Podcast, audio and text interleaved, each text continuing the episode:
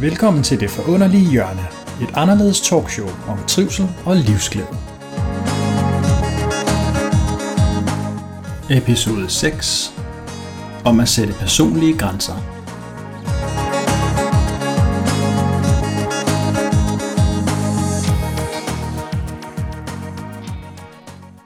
Grænser, det er hammervigtigt. Det kunne være alt fra, at du sidder og tænker, det er jo nede ved Tyskland, det er der, hvor vi ikke har nogen kontrol længere, vi skal heller ikke have alle de her folk ind, som vi slet ikke ved, hvem er, og der er rigtig mange ting. Men det er slet ikke det. Det er personlige grænser. Personlige grænser er giga interessante, fordi det er jo dem, der definerer, hvor du, hvor jeg. Vi har en helt fysisk grænse, der hedder min hud mod din hud. Kropsligt adskiller vi hinanden. Men det er jo ikke kun det, der definerer, hvordan vi egentlig interagerer med hinanden, om vi har det godt med hinanden, og hvordan vi omgås på arbejdspladsen eller derhjemme. Der er også i forhold til, hvordan mine følelser er. Bliver de overtrådt? Gør du noget? Siger du noget, som får mit sind i kog? Får du nogle gange udtrykt nogle ting, nogle irritationer eller frustrationer? Måske bliver det nogle gange lige en tand for personligt. Og rent faktisk kører sådan en lille hets, som faktisk ikke er særlig rar for den person, du gør det overfor. Træder du over folks grænser ved ikke respektere, at de har deres holdninger? Som på et tidspunkt, da jeg ikke kunne tåle at drikke. I dag der nyder jeg jo glas vin. Jeg elsker det. Det er fantastisk. Men på et tidspunkt, der kunne jeg bare ikke. Så der måtte jeg også i hvert fald erkende og indse, men okay, nu kan jeg ikke. Så jeg valgte at sige, godt, jeg skal kunne elske at drikke vand. Fordi lige nu, når må jeg finde noget andet, jeg kan gøre i stedet for. I hvert fald for en periode. Men når jeg så sagde, nej tak, jeg har faktisk ikke lyst til at drikke noget, ting kom sammen, så kunne dem, der hældte op, sige, åh, oh, vil du ikke have noget at drikke? Sådan helt sådan, ikke uforstående. Og sige, nej, ellers tak, jeg vil bare gerne have noget vand. Jamen, hvorfor drikker du ikke? Nå, det har jeg jo sagt, altså jeg har ondt i maven, og jeg kan egentlig ikke så godt tåle lige for tiden. Og kom nu, du kan da godt drikke et glas øl. Og så igen, så må jeg sige, nej, ellers tak, det, jeg kan sgu ikke tåle det. Og så kunne vedkommende sige, åh, kom nu. Og så hæld øllen op alligevel.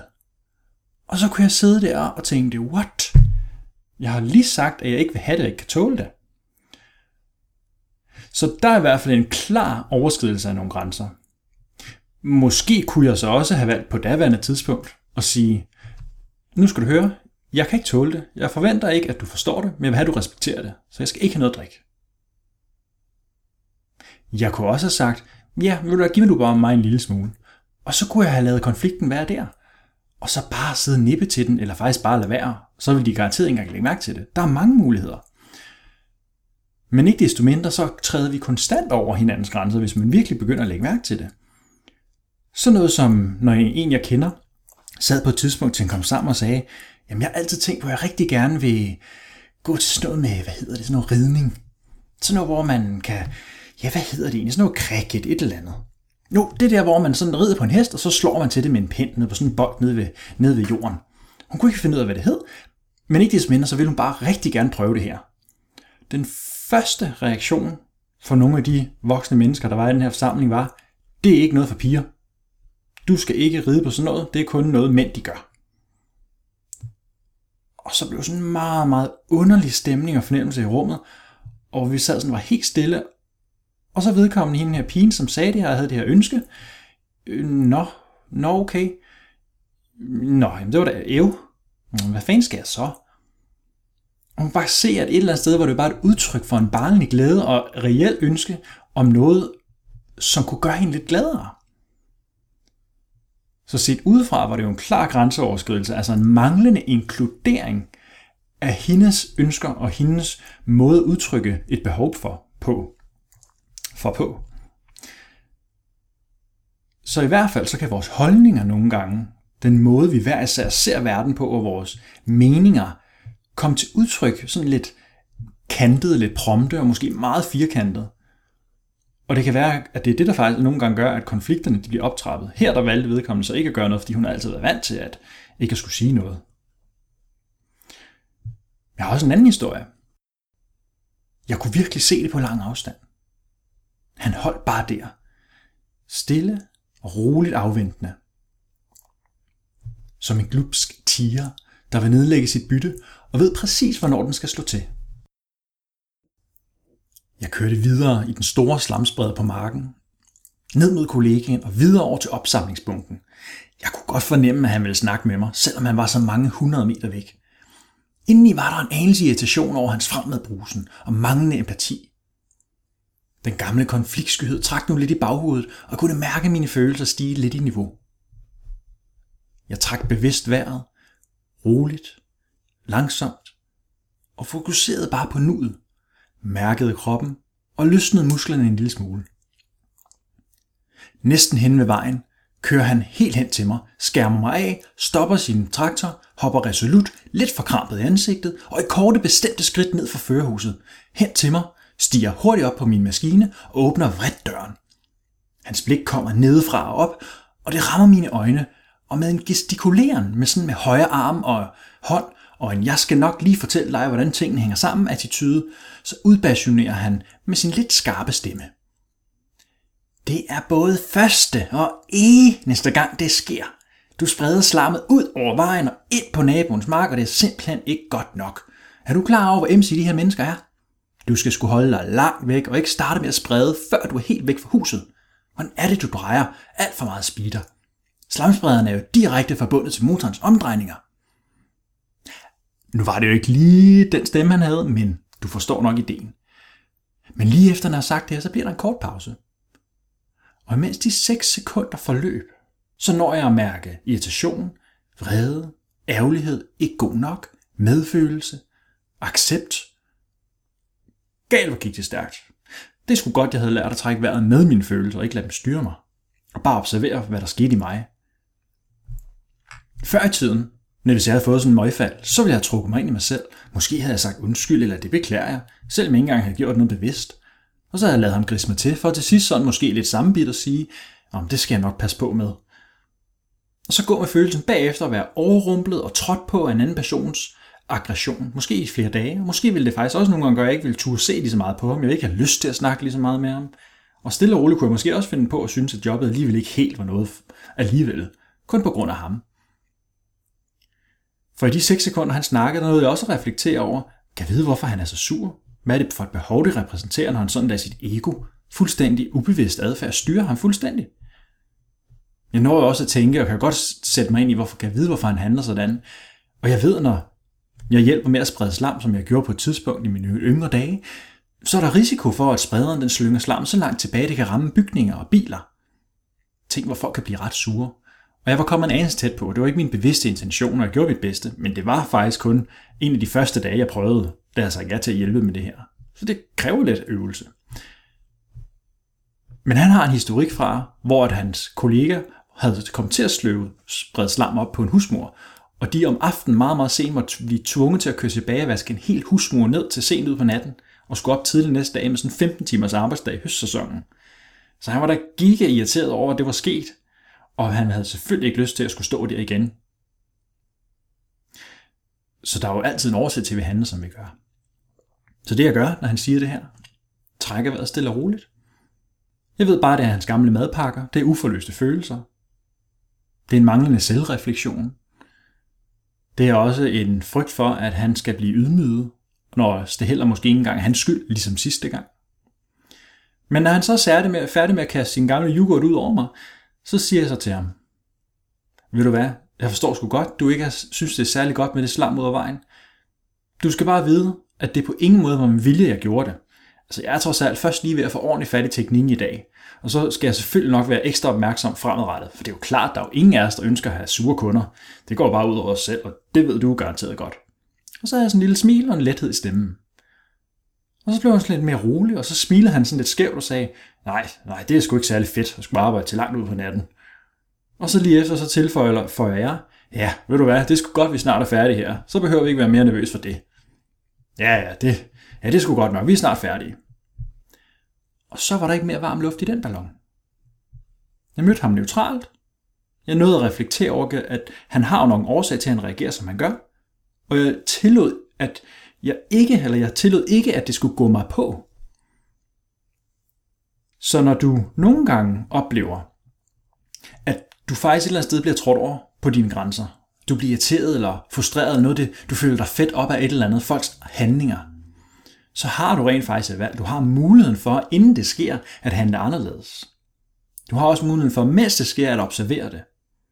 Du har også muligheden for, hvis ikke du når det, du slet ikke har kigget på det før, og du bare bliver fuldstændig overrumplet. Det kan jo godt ske. At noget det tager os. Og så bliver vi så kørt op ind i, at vi kommer til per automatik at handle og sige noget, vi måske endda også fortryder bagefter, så har du også et valg. Så kan du efterreflektere. Tillade dig selv at tage den rutsjebane, og så tænk bagover efter, hvad kan jeg gøre anderledes næste gang? Okay, den her gang, der handlede jeg på den måde. Jeg kom igen til at skælde mit barn ud, som jeg gang på gang siger til ham selv, det skal jeg jo ikke gøre. Og så kan du mærke, så dømmer du dig selv igen igen. Ej, nu gør jeg det her igen, det er simpelthen for dårligt. Hvor fanden kan jeg ikke finde ud af det? Det vigtigste, du kan gøre, der, når vi snakker om grænser, også at du måske kommer til at et eller andet sted at gøre noget, som træder over andres grænser.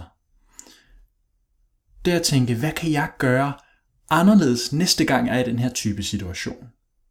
Og så bevidst tænke det hele igennem. Okay, næste gang sådan noget som det her, det sker, så vil jeg huske at trække vejret dybt ned i maven. Eller næste gang det her sker, så går jeg ud og trækker noget frisk luft. Eller næste gang det her sker, så venter jeg lige to sekunder med at sige det, jeg normalt vil sige. Prøv lige at trække min impuls til bare at reagere. For med på, at reagere er jo bare at handle igen. Reaktioner er jo bare gamle måder at gøre tingene på. Du handler bare igen. Du reagerer. Så man kan sige, grænser mig noget, jeg før i tiden ikke havde. Og måske kan du også godt fornemme, at når jeg spørger dig, hvad er grænseoverskridende for dig? Måske har du svært ved at finde noget. Men Det er der ikke noget galt i. Men jeg kan huske, at jeg fik det spørgsmål første gang. Jeg kunne simpelthen ikke finde noget. Jeg var meget flydende i min definition af, hvem jeg er. Og det handler ikke kun om, at jeg ved meget om mig selv. Det handler også lige så meget om, hvor går min personlige integritet? Hvad tillader jeg af mig selv at gøre? Både i forhold til mine egne tanker om mig selv, men også i forhold til, hvad andre gør ved mig. Og så starter arbejdet med at begynde at definere og lægge mærke til at være opmærksom på, når det her det sker, hmm, det føles ikke særlig fedt. Der er åbenbart et eller andet i mig, der sætter sig i gang. Så lige så vel som når en eller anden kommer og bestemmer over det, du skal til at gøre. Det kan være, at du skal skære nogle kartofler eller nogle tomater. Altså tager vedkommende faktisk bare tomaterne fra dig, fordi du ikke skærer dem ordentligt. Så vil han gerne vise dig, hvordan du skal gøre det. Prøv at se, du skal vende tomaten rundt, så du skærer den på den her led, fordi så vender kødet ind i tomaten rigtigt, og så holder alle skiverne sig bedre sammen, så de ikke ligesom falder sammen på samme måde. Og så skærer vedkommende måske tre tomater for dig, og du kan bare stå og kigge, øh, må jeg så få lov igen? Og når du så endelig får lov til at skære, så gør du det efter allerbedste evne, så kan vedkommende stå og kigge på, at du kan mærke, at vedkommende ikke har tillid til, at du faktisk gør det ordentligt. Det er grænseoverskridende. Faktisk ikke, når man har fået en opgave, ikke at blive vist den tillid til, at så den måde, man nogle gange gør det på, det også er godt nok. Jeg husker en gang, der var en, der skulle male en, en, øh, en carport, så vedkommende, som egentlig havde bedt om opgaven, kommer hen, og så siger han, det er ikke sådan, du skal gøre det. Så tager han penslen ud af vedkommendes hånd, og så maler, nu skal du se, det er sådan her, du gør det. Og det er jo en god intention, han vil jo gerne have, at det bliver pænt. Og han er også rigtig dygtig håndværker. Men vedkommende, han tog penslen fra, står sådan lidt og tænker og kigger. Øh, du har ikke engang bedt om lov til at tage penslen, og du har lige bedt mig om at gå i gang, uden at sige andet. Og så står vedkommende og maler faktisk en tredjedel af den her carport, og det er sådan, at du gør du rigtig løse håndleder, og det er sådan her, du, du skal ligesom huske, at det er den her vej, og ikke for meget på, og ikke for lidt, og og til sidst så for at sige, nu kan du så godt. Det må vedkommende faktisk selv bede om. Kan jeg få lov igen? Og det fede at se der, det var bare, at da han gjorde det nummer to gang, bare ved en anden person, der også er med til at hjælpe, den person ville slet ikke finde sig i det, og med det samme sagde, hey, du skal ikke tage penslen fra mig. Nu du beder mig om at male, så skal du også have tillid til, at den måde, jeg gør det på, det er godt nok. Og hvis ikke du synes, det er godt nok, så skal jeg bare slet ikke hjælpe dig med det her. Jeg bliver pissehammerne provokeret af, at du bare tager den. Så det er også en måde at reagere på. Og det er jo også en måde at sige, hey, du gør faktisk noget, som er enormt grænseoverskridende. Og vedkommende, som rent faktisk gjorde det her, og prøvede at tage den her pensel fra, fra vedkommende, stoppede sådan helt op og blev sådan underligt tilpas, og vidste ikke, hvad han skulle sige, og gik så sin vej. Så hvis du nogle gange oplever, at du kommer til at sige tingene lidt for prompte, hey, det vil jeg fandme ikke finde mig i, eller hvad det nu er. Du godt kan mærke, ah, okay, der blev den person, der egentlig sagde det her, lidt såret, eller ah, kom jeg nu til at sige det lidt for hårdt. Så accepterer du kom til at gøre det. Og så bare efterreflektere, hmm, kan jeg vide, om jeg er lidt for hård i filten nogle gange, lidt for sådan rigid i mine holdninger, lidt for kantet.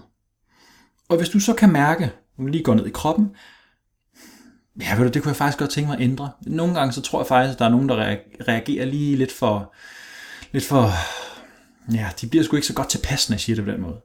Så har du din start, så skal du tage dig selv i det. Hvis du har lyst til at ændre det, ellers er der ikke noget at gøre, så kan du ikke ændre det. Lige så vel som på et tidspunkt, der oplevede jeg, at jeg står herinde i øh, et supermarked, så er der en, som øh, står bagved vedkommende, som har lagt sine ting op på øh, hvad hedder det, båndet, og den her person skal så have lagt det her skillert, som det jo nogle gange hedder. Det er jo en meget sjov historie. Øh, da jeg arbejdede som øh, flaskemedarbejder, da jeg var ung knægt, der øh, vidste man ikke rigtig, hvad sådan en den hed. Og alle folk, de sagde, kan du ikke lige tage den der til at skille ad, eller kan du ikke lige tage den der, vi ligesom deler imellem, og kan du ikke godt, og der var ingen, der vidste, at det hed en skillert. Og det var det, ikke engang Google ikke rigtig eksisterede. Så vejen til at finde ud af, hvad det hed, det var at spørge en meget, meget tusse gammel mand, som havde måske havde opfundet det, eller gå ind og kigge i Lademands leksikon. Og højst sandsynligt så stod det nok heller ikke der. Indtil der så en dag er en, der siger, Nå, men det hedder jo en skillert. Men hvor ved du det fra? Nå, men det er jo fordi, det er jo noget med, at når du lægger den ned her, så skiller den jo tingene ad. Og så kigger vi sådan underligt på ham. Altså, ja, det har vi andre også tænkt, men det er jo ikke sikkert, det er det. Og så vedkommende kommer tilbage dagen efter og siger, nu har jeg altså ringet ind til det her dansk sprognævn, og de oplyser det faktisk, det det hedder. Ja, det var bare en varm historie for den varme land, eller de varme lande. Han synes, det var meget sjovt. Nå, men i hvert fald, så skal vedkommende sætte den her skillert ned. Og han glemmer det selvfølgelig. Jeg kan tydeligt se, at han ikke har tænkt over det. Og så vedkommende, der står bagved, han bliver pisse sur, kan se, at han bliver irriteret, og står sådan og venter lidt og går tættere og tættere på. Og til sidst så rækker han hele kroppen ind over båndet, og sådan skubber sig ind i vedkommende foran, der har glemt den her skillert. Og så sådan lidt meget demonstrativt tager han den her skillert, kører den hen ad båndet, og så placerer han sådan meget hårdt i det her, øh, hvad hedder det, bånd, kassebånd. Og den person, der står her foran, bliver sådan helt betuttet og sådan øh, nedtrykt. Jeg kan se, sådan skuldrene sænker sig en lille smule, og han kigger sådan lidt underligt tilbage, og så drejer han hovedet væk fra vedkommende, der tog den her skillert, og er sådan helt underligt tilpas. Bare sådan, faktisk sådan lidt bange. Og da han så er færdig med sin vare, så ham, der har taget den her skillert lidt øh, demonstrativt, han når lige at sige til ham, at han sådan lige får kigget op, skal til at vende sig og gå ud af, af hvad hedder det, af indkøbscenteret noget. Så siger han så, hey, næste gang, så tager du også lige den der skiller, der sætter på plads. Øh, okay. Så den person, der gik derfra og ikke havde sat den her skillert, fik jo en mega dårlig oplevelse med i bagagen. Måske var vedkommende konfliktsky. Måske havde vedkommende en dårlig dag, ligesom ham, der faktisk øh, demonstrativt tog den her skillert og satte ned. Så det er jo en klar grænseoverskridelse at opføre sig på den måde overfor vedkommende. Mangel på respekt, mangel på at være til stede og situationsfornemmelse. Og selvfølgelig er det sikkert et udtryk for, hvordan ham, der tog skillerten, også havde det, og hvordan hans måde at agere på. Måske er han også bare vant til at kø i Netto, og hvad det nu ellers er, er mega nederen, og han skal ud og handle, har haft en mega lang dag på arbejde, som sikkert også har været stresset. Han skal hjem til kone og børn, og, det, og der er lidt knas i forholdet, og børnene de er jo faktisk også ret irriterende lige for tiden, og han ved ikke helt, hvad han skal gøre med den unge dreng, som altid er syg og kommer op og slås i skolen, og der er jo mange ting, der kan gøre det. Men det handler om at være nærværende. Det handler om selvreflektion. Og så tage sig selv i de reaktioner, og så vælge at definere sig selv ud fra, hvordan vil jeg gerne have, at min omgivelser skal behandle mig, og hvordan vil jeg egentlig gerne behandle andre. Hvis ikke vi tænker over det, så er det famet også svært at sætte sunde grænser. For det kan godt være, at man gerne vil have skiller den, den bliver sat ned. Jeg bliver også irriteret nogle gange, når folk ikke gør det. Men derfor går jeg ikke ind og skubber til dem, eller demonstrativt sætter den ned, så kan jeg altså godt lige flytte fokus fra det og slippe det Slip min irritation, så tager jeg skiller den selv og sætter den ned. Tænk, hvis jeg en dag selv glemte den, så ville det også være rart, hvis den bag ved mig ikke sagde noget til det, og kunne bære over med det. Der tøjler jeg min egen træthed, min egen irritation, min egen netto-vrede, øh, eller hvad det kan være. Jeg ved, man kan få det ind i en ny dansk ordbog. Det er sgu ikke netto-vrede. Er noget, der hedder det? Hmm.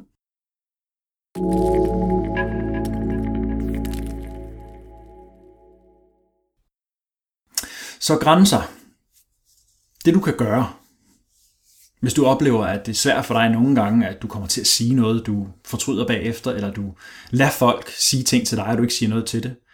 Vær opmærksom. Lige nu kan jeg mærke, at der sker et eller andet, når det her det er i gang. Lige her på arbejdspladsen, når, når de snakker om de der ting, når, når jeg får den her opgave, som jeg egentlig ikke havde lyst til at få, men nu får jeg alligevel, jeg får ikke sagt noget til det, og nu må jeg nok hellere gøre det, du har en pligtopfyldelse. Hver gang der sker et eller andet, du kan mærke, nu er der noget, der ikke er, jeg har det godt, jeg er ro, jeg er tilfreds, jeg er glad. Lige nu har jeg det faktisk som om, at alting er okay. Når du ikke er der, så prøv at være opmærksom. Så spørg dig selv, givet hvad fanden det er, det handler om? For filerne får jeg det sådan her. Godt mærke, der er et eller andet. Og hver gang det så sker igen, så er du bare opmærksom på forkant. Hmm, nu er der noget igen her. Og så læg mærke til, er det fordi du ikke tør at sige det, du skal sige? Er det fordi du er bange for, hvad andre tænker? Er det fordi du I bliver irriteret over den måde, som andre folk de siger tingene på? Det de gør? Måske mm, er de ikke lige så pligterfyldende som dig. Måske sidder de med nogle opgaver, du har de samme som vedkommende, men arbejder meget længere ud på aftenen, end du gør. Og så går du med sådan en følelse ind i, at jeg burde måske også blive her, men jeg har jo alligevel ikke øh, ressourcerne til det, og min arbejdstid er jo hertil. Bare fordi vedkommende bliver længere og arbejder over, det har ikke noget meget at gøre, men alligevel så får du dårlig samvittighed og tænker, jeg kan vide, hvad chefen tænker, og synes han så ikke, jeg arbejder lige så meget. Og så går du og bliver irriteret på den her kollega. Synes faktisk, at vedkommende er pissehammerne nederen. Så der føler du jo faktisk en illusorisk grænse. Altså, du føler faktisk, at han gør noget ved dig. Det er ikke en grænseoverskridende handling fra hans synspunkt. Så det er også vigtigt, at du er opmærksom på, at nogle gange så er det ikke, fordi andre gør noget ved dig, så er det, fordi du selv sætter nogle falske forudsætninger for, at der er noget, der går dig på. Så er det andres drama, eller dit drama, du skal skille ad. Det kan godt være vedkommende, som laver de her ting. Han er lidt stræberisk, og han også måske endda er lidt manipulerende, faktisk lidt, sådan lidt strategisk prøver at få mere anerkendelse eller hive nogle opgaver til sig selv. Det er faktisk ikke særlig fedt, hvis vedkommende gør det, men du kan ikke vide det. Så må du begynde at undersøge det. Og så må du gøre, hvad du kan for at gøre dine arbejdsopgaver så godt, som du nu kan. Og så finde ud af, vil du arbejde her? Eller finde ud af, hvad kan du gøre anderledes for at tage en dialog med ham? Kan du snakke med ledelsen om, hvordan I kan ændre den måde, arbejdsopgaven bliver fordelt på? Der er rigtig mange muligheder. Det vigtigste, som jeg ser det, det er bare, vær opmærksom og tage dig selv i det, der sker, når det ikke længere er helt optimalt, og så vælg nogle sunde handlemønstre. Det vil sige, hvad filen kan jeg gøre, for at jeg får det her til at fungere? Skille mellem, hvad er dit og hvad er andres. Tag ansvar for, at du måske også har noget med dig. Så man kan sige, at personlige grænser er vigtige, for de hjælper også dig altså med at beskytte dig selv. Og så er de også med at fortælle lidt, hvem du er. Og så hver gang du definerer dig lidt i forhold til, hvordan andre handler, så kan du overveje, hvordan er det her i forhold til mig? Hvordan har jeg det med den måde, de andre gør tingene på? Det er jo en måde at definere sig selv på. Så grænserne, de personlige grænser, fortæller jo også, hvad du vil, og hvad du ikke vil være med til. Hvad du finder dig i, hvad du ikke finder dig i. Både på det følelsesmæssige og det mentale plan. Såvel som det fysiske. Og så kan de også have betydning for, hvordan du behandler andre mennesker. Og det er jo måske også især, hvis man er ung en teenager, det er jo der det meget, at det starter, hvordan vi definerer os selv, så bruger man jo meget tid på at blive bevidst om sig selv. Det er en del af det at lære sig selv at kende. Der er bare også rigtig mange voksne, som aldrig har prøvet det. Sådan helt i bund og grund at definere, hvor er mine grænser egentlig. Så prøv at tænke lidt over det. Hvor går din grænse for eksempel i forhold til, at andre blander sig i din påklædning? Hvad hvis andre de siger til dig, hvad er det for en sport, du må træne? Prøver at få dig til at spise noget bestemt. Hvor går din grænse i forhold til, hvordan meget folk de må diskutere eller øh, kommentere på, hvad for noget mad du spiser? Hvornår er nok nok? Hvad er din grænse i forhold til, når andre folk taler ondt om andre, mens du er sammen med dem? Hvor meget vil du finde dig i at lytte til, at folk bagtaler hinanden på arbejdspladsen? Måske var det faktisk en idé, hvis folk de begynder at sidde med sladder og tale ondt om hinanden, og hey, har du hørt hende der Yvonne op for første? Ej, altså hun er godt nok sød, men har du set de der huller i de der strømpebukser? Jeg ved, jeg, ja, man, man tænker jo sit. Og så gå. Sæt dig et andet sted hen i kaffestuen eller i øh, frokoststuen. Fordi du viser fysisk, det her det vil jeg ikke finde mig i og være med til. I må gerne snakke sladder, det kan jeg ikke bestemme over jer, men jeg vil ikke øh, være med til det, for jeg kan ikke stå indenfor at tale ondt om andre. Noget bagsnakkeri. Og i forhold til, når folk går dyr ondt, for eksempel. Der var et sted, hvor at der var noget kom sammen, Så er der en hund, som er der, som kommer til at hoppe op af en gæst. Det er jo meget naturligt for en hund. Måske var den bare begejstret, den har ikke set nogen længe. Hvem ved, måske har den aldrig lært, den ikke må det. Det er ikke til at vide. Men i hvert fald så tager vedkommende som er gæst, og sådan stille og roligt siger, åh oh, nej, det må du ikke, og klapper den let og lige får den ned på jorden. Men ejeren af hunden kommer hen kort efter har set det, siger, det der skal du fandme ikke gøre. Og så siger han hundens navn, og så sparker han rent faktisk hunden. Sådan skubber den væk, sådan forholdsvis hårdt med sin fod. Hvor jeg bare står og tænker, what? Altså det kan du da ikke. Lige der, der er dine grænser vigtige. Fordi det er jo ikke ham eller hende, du skal beskytte, det er jo hunden, du skal beskytte. Den kan ikke selv sætte grænser. Så der måtte jeg så vælge at sige, åh, oh, prøv at høre, det er jo ikke hunden, der har gjort noget galt. Jeg synes ikke, det er fedt, du sparker til den. Og så sagde jeg så til vedkommende, efter den her kom sammen, nu skal du bare lige høre, at næste gang, øh, så øh, hvis jeg kommer, næste gang jeg kommer her, vi skal være sammen, hvis jeg ser dig sparke til din hund igen, så går jeg med det samme. Og hvis du allerede nu kan sige, at det kommer du til, så kommer jeg ikke til at se dig igen.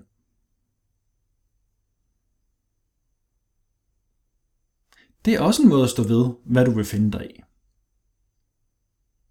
Så er der dine fysiske grænser. Måske kender du en situation, hvor at der er en eller anden, der stikker hovedet helt tæt på dig for at fortælle dig et eller andet, måske viske noget til dig, og så får du lyst til at skubbe vedkommende væk.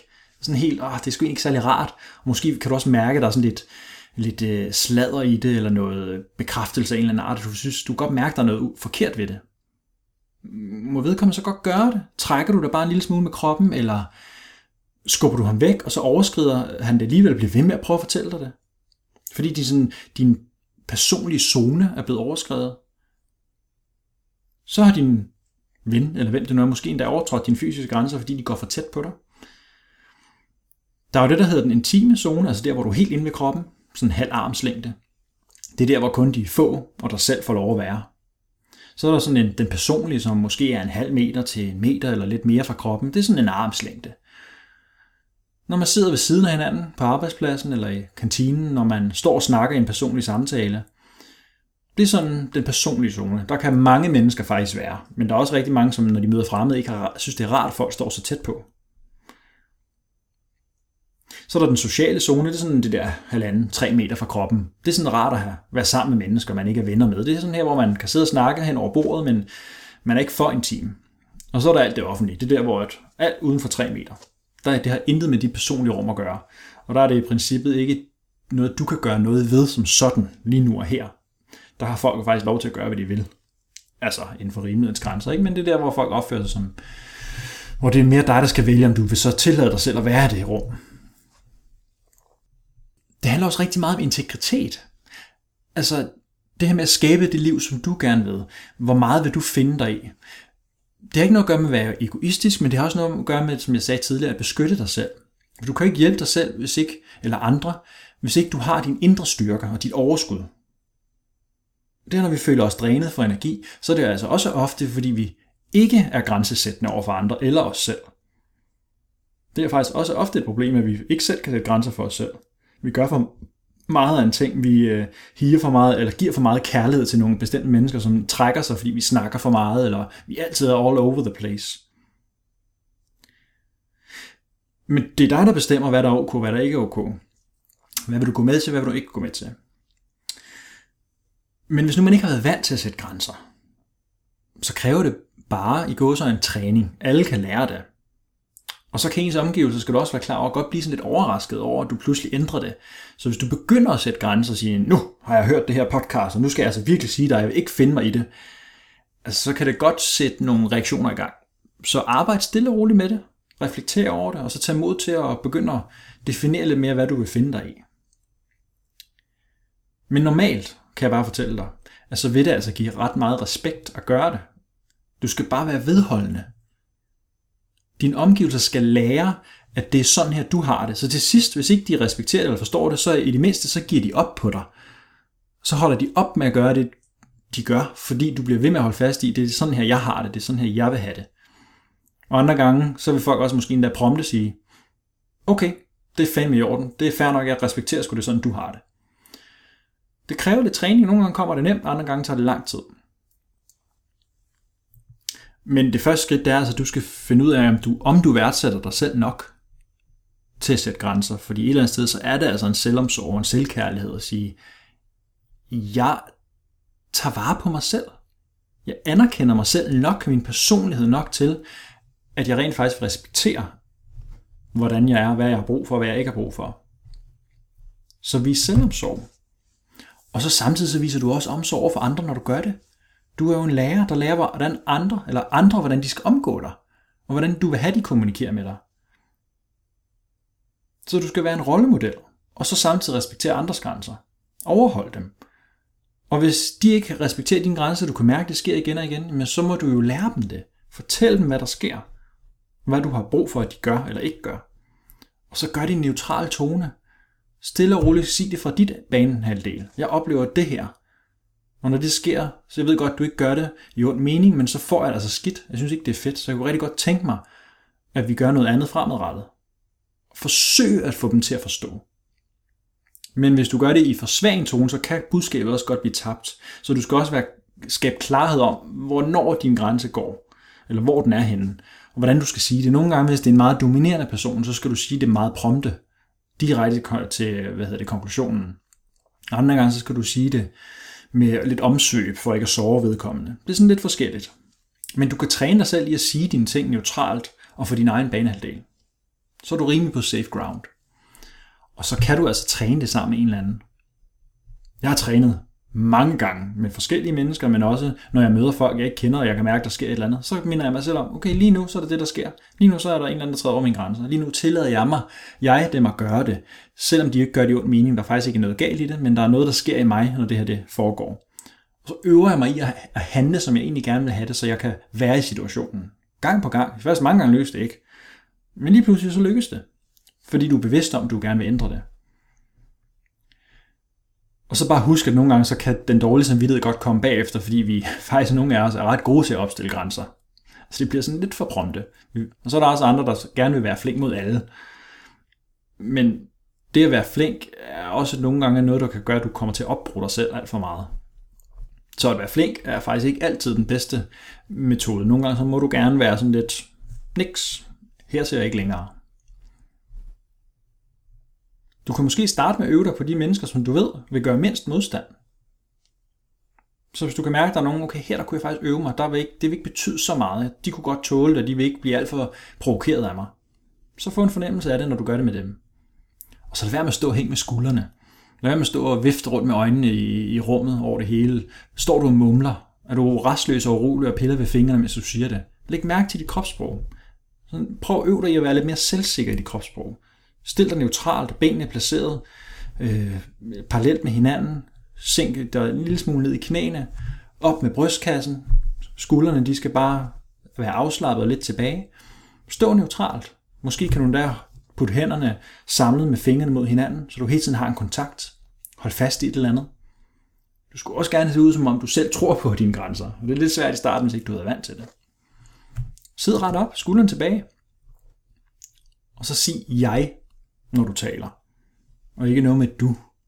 Hvordan påvirker tingene dig? Hvad tror du på? Dine idéer? Og så kommer du nemlig nemt til at lyde bebrejdende, hvis du siger du-udtalelser. Og så fremprovokerer du bare en meget defensiv øh, reaktion hos øh, modparten. Og så lad være med at tage tingene personligt.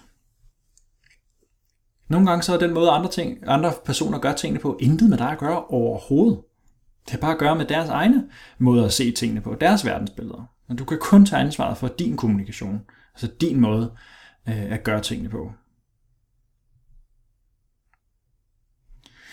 Så, overordnet set, så er grænser vigtige, fordi det er en måde, vi passer på os selv. Det er en måde, hvorved vi ligesom kan tage vare på at have det godt.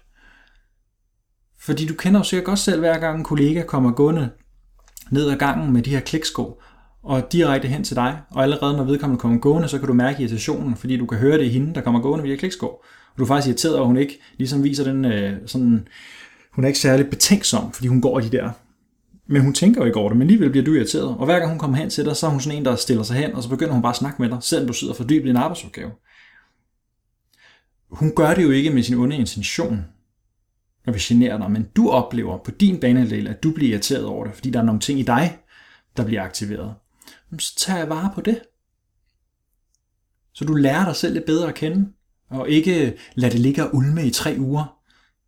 Så du næste gang hun kommer gående, igen igen bliver endnu mere irriteret, indtil du en dag har lagt nok låg på din irritation på hende, som måske faktisk ikke er noget med hende at gøre, eller også har det, fordi hun faktisk ikke respekterer eller ser, at hun faktisk kommer hen og forstyrrer dig, og så kommer du til at snappe, eller skrive meget, meget sur mail til hende på grund af noget, hun skriver, du har tolket forkert, og så har du bare lyst til at kravle hele vildt ind i den computer og bare hive den her mail ud igen. Men nogle gange så kan vi bare ikke nå de ting, fordi vi allerede har gjort det. Så også tålmodighed med dig selv. Accepter, du kommer til at gøre nogle ting nogle gange, du fortryder. Du kommer til at dømme dig selv. Læg mærke til, at du dømmer dig selv. Accepter det og giv så slip på det. Prøv at se, om du kan være sådan lidt mere okay med det. Ja, det er sgu fint, når jeg kommer til at handle sådan. Lige træk vejret dybt. Okay, nu kommer jeg sgu til at gøre det her igen. Godt mærke, det er svært for mig, der sker nogle ting i min krop. Godt mærke, at der er nogen, der gør et eller andet ved mig, og det trigger et eller andet i mig. Det er okay, det sker. Der er et eller andet, der åbenbart bliver aktiveret. Hvad kan jeg gøre anderledes næste gang? Definer dig selv. Og så bare husk, livet er altså lidt lettere sammen med andre mennesker også, især. Hvis du er lidt mere pyt. Lidt mere sådan, nå ja, grin lidt af tingene, grin lidt af dig selv. Men lad være med at grine for meget. det kan også virke underligt. Men lad være med at grine på den måde, at du negligerer en grænseoverskridelse, eller noget i dig selv, fordi det er nemmere at, at grine af det.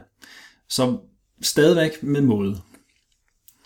Jeg har i hvert fald lært, at når jeg sætter grænser og tør at stå med og rumme, at det er svært at sige noget, og så bare lade den ligge i luften, den udtalelse, jeg kommer med fra min banehalvdel, velvidende, at den anden står og skal absorbere det, og jeg kan se, at der er nogle ting, der bliver sat i gang hos vedkommende.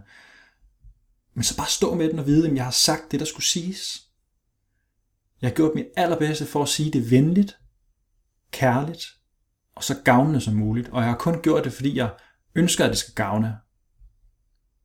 Og jeg har prøvet at arbejde med det i mig selv først, men nu er jeg kommet til det punkt, hvor nu ved jeg, at det her det har jeg brug for at sige. Så kan du i princippet ikke sove nogen. Fordi du gør det, der er sandt for dig. Så kan vedkommende blive sur eller irriteret og synes, det er nederen, eller synes, du er en idiot, men det er jo også okay, fordi du har ikke gjort det for at såre, du har ikke gjort det for at genere, du har ikke gjort det for at gøre den anden irriteret eller prikke til vedkommende. Du har gjort det, fordi det var rigtigt for dig. Så at have det godt, når vi snakker om sætte grænser, det er jo meget mere at øve sig, og så gøre det, du føler er rigtigt for dig. Arbejde med din egen banehalvdel. Begynd at observere, hvad er det, der sker hver gang jeg får det sådan her. Hvad handler det om i de andre? Hvad handler det om i mig? Hvordan er situationen? Hvad kan jeg virkelig ændre på nu og her? Er det noget, jeg kan ændre på sigt? Kan jeg slippe noget af det? Og når du har gjort det i en periode, så kan du måske finde ud af, nej, der er nogle ting, der ikke fungerer i omgivelserne også. Fordi nogle gange så er det bare, fordi du har idioter omkring dig. det er altså også vigtigt at huske på. Inden du går for meget dybt med det her følge bøle ting, så kig lige omkring og gør dig selv 100% sikker på, at det ikke bare fordi du er omgivet, omgivet af tosser. Godt. Så sæt grænser, gør det kærligt og venligt i en medfølende tone. For et eller andet sted, så både du, jeg og dem, du vil sætte grænser over for, eller for dig selv, ønsker vi jo alle sammen bare at føle, at vi hører til et sted, og at vi har det godt sammen med de medmennesker, vi er sammen med. Et eller andet sted, uanset hvem du så end er, så vil vi jo gerne føle os godt tilpas der, hvor vi nogle gange er. Så bare husk det. Vi alle sammen har et eller andet ønske om at ville noget godt. Der er altid en positiv intention bag enhver handling. God fornøjelse med det. Gå ind og øh, begynd at øve dig. Og nu ved jeg ikke, hvad jeg skal sige, så, så jeg slutter bare. Det var igen så er det det forunderlige hjørne, og jeg hedder Martin Kirkevang. I dag så blev det om grænser, fordi jeg har oplevet, at det har været et gennemgående tema i mit liv. Ikke at have dem, og simpelthen at skulle lære og træne at have dem, for at finde ud af, at det faktisk har hjulpet mig til at være meget, meget gladere blandt andre mennesker, fordi jeg tør at sige mig hertil. Det er mig, der er her. Og ud fra de præmisser, så er det den måde, vi interagerer på. Tusind tak, fordi du lytter med. Ha' det rigtig, rigtig, rigtig godt. Vi ses i næste episode af det her talkshow, det forunderlige hjørne.